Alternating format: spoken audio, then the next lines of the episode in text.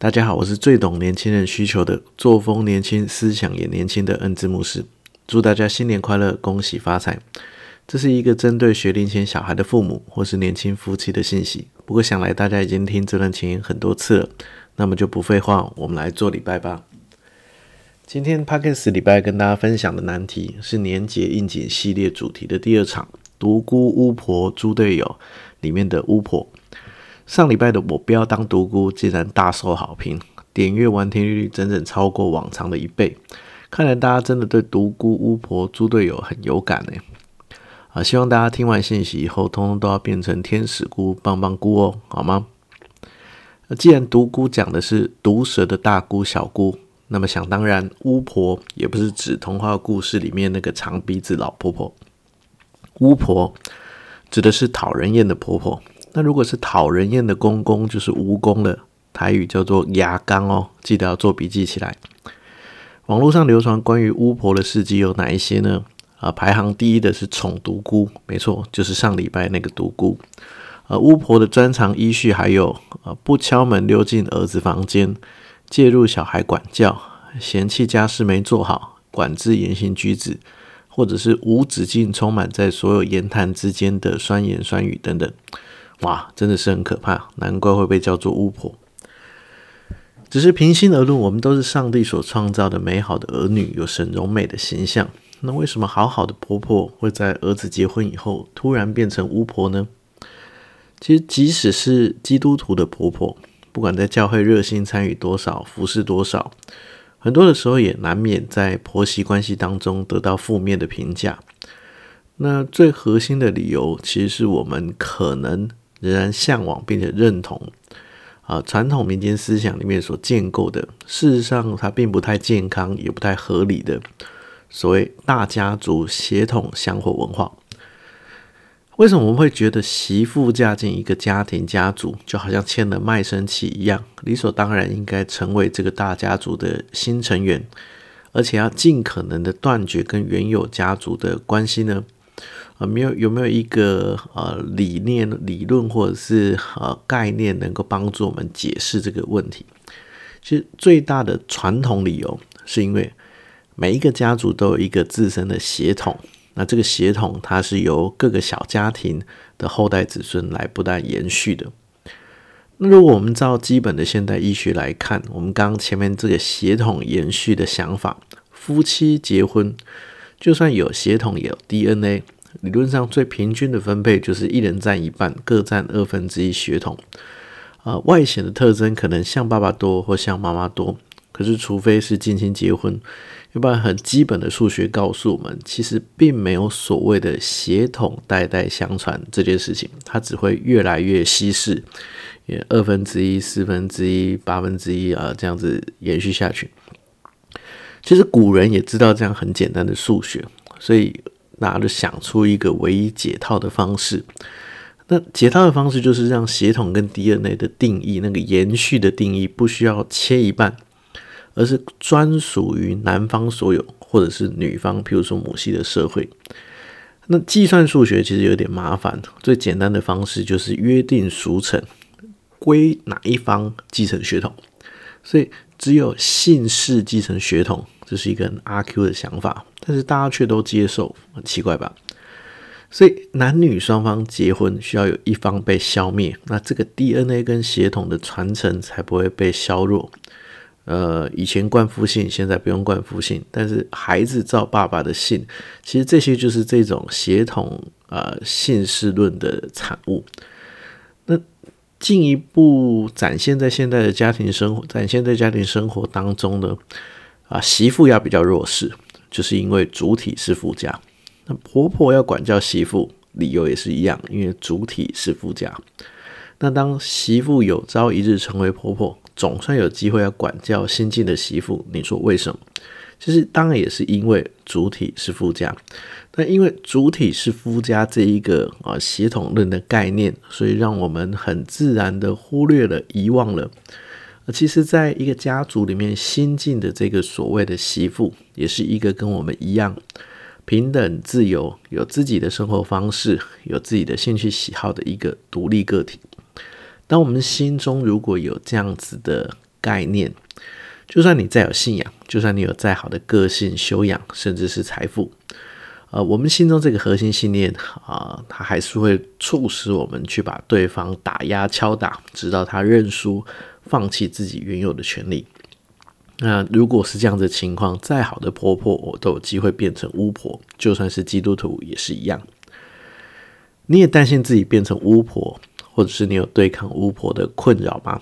有一段圣经，也许是说给我们听的，《路得记》一章十五到十六节，圣经的话这样子讲：拿俄米说：“看啊，你嫂子已经回去她本国和她所拜的神那里了，你也跟着你嫂子回去吧。”路得说：“不要催我回去，不跟随你。你往哪里去，我也往哪里去；你在哪里住宿，我也在哪里住宿。你的国就是我的国，你的神就是我的神。”这段经文是圣经当中路德记的开场白。那故事的背景是从拿尔米这个婆婆开始的。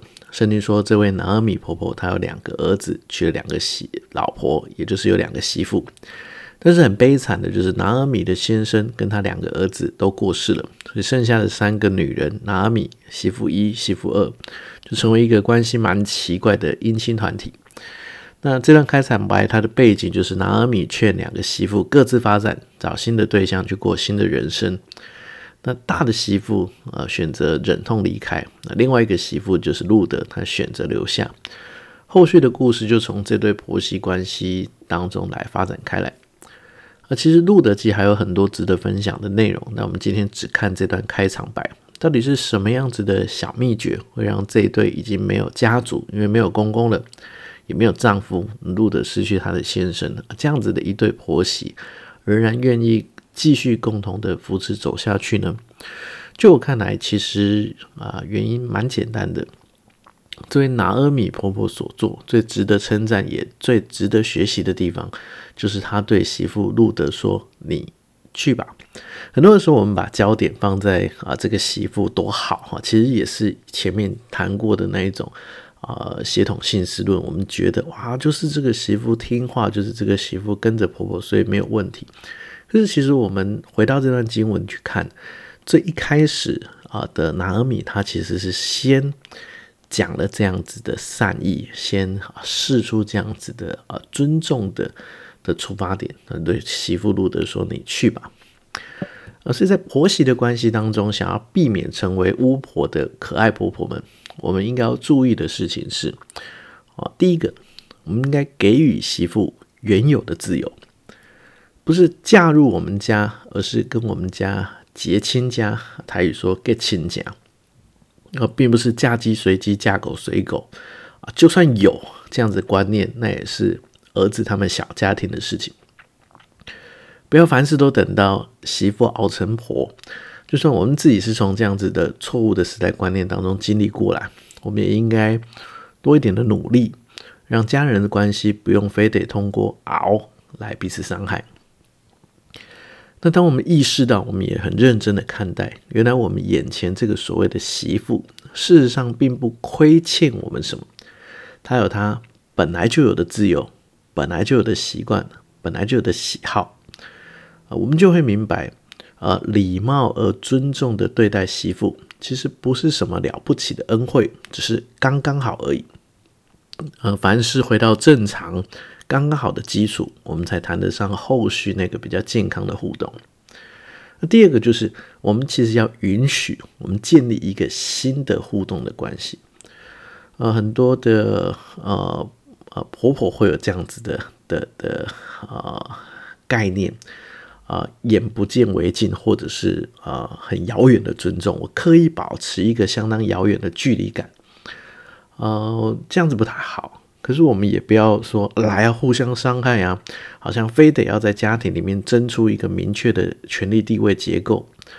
呃，一个允许建立新的互动关系，它表示凡事都有可能。我们都在学习要如何定位啊、跟彼此互动的方式。所以婆婆们要学习的功课，也要容许媳妇跟自己建立一个新的互动关系。那那样的关系，可能是我们双方都能接受、喜欢，甚至是很自在、没有压力的模式。呃，传统会说多一个媳妇好像多一个女儿，可是其实不一定，不一定是女儿，也可能是朋友多一个专家，甚至是多一个小孩子。容许建立新的互动的关系，建立在我们彼此的界限啊，彼此的认知啊，怎么样都有可能。那它弹性是大的，相对在里面我们也就比较没有压力。那么，身为基督徒，如果我们想要避免成为巫婆啊，甚至我想要提升成为我的婆婆怎么那么可爱的你，我们可以怎么做呢？从圣经里的拿俄米的开场白，我想我们可以学习到的功课是。哦，多问问对方，多问问用对方自主为出发点的好问题。譬如说，哎，你喜欢怎么做？你喜欢怎么做？你想要怎么样啊？你的期待是什么？或者是我们也可以多谈谈以自己的需求为出发点的好的话题。譬如说，我们可以试着这样子表达：啊，我我习惯这样子，但不一定要照这样。啊，我我喜欢这样，但不一定要照我喜欢的这样。啊，倾听对方的心声，理性表达自己的想法，但是不强求对方接受。其实这样子的小技巧，在每一种情境的人际互动关系当中，都是很好用的小原则。啊，只是换做婆媳关系，我们就很容易迷失，因为我们误以为传统的那一套才是王道，不是很奇怪吗？啊，容许建立新的关系，然后多问问对方，多谈谈自己。呃，为什么不好好的交朋友呢？呃，刚刚前面讲的是婆婆，如果你是媳妇，那怎么面对眼前可能是巫婆，但是她也有潜力成为可爱婆婆的的可爱婆的婆婆呢？呃，我想除了迫切祷告以外，那你可能可以呃不经意的分享这则 podcast 给你婆婆听，说明上帝的真理会默默的感动她，也说不定，不是吗？那么我们来祷告吧。爱我们的天父上帝，感谢你带领我们逐渐接近农历春节，在这个家人团聚、休养生息的时候，求你保守每一个家庭里面的媳妇，在年节的各项人际互动当中，能有自在的空间，能够做自己，也能够有好的环境帮助他们，啊、呃，能够很好的来认识家庭当中不同的成员。也求你保守每一个家庭当中的婆婆，不会成为网络流传的巫婆。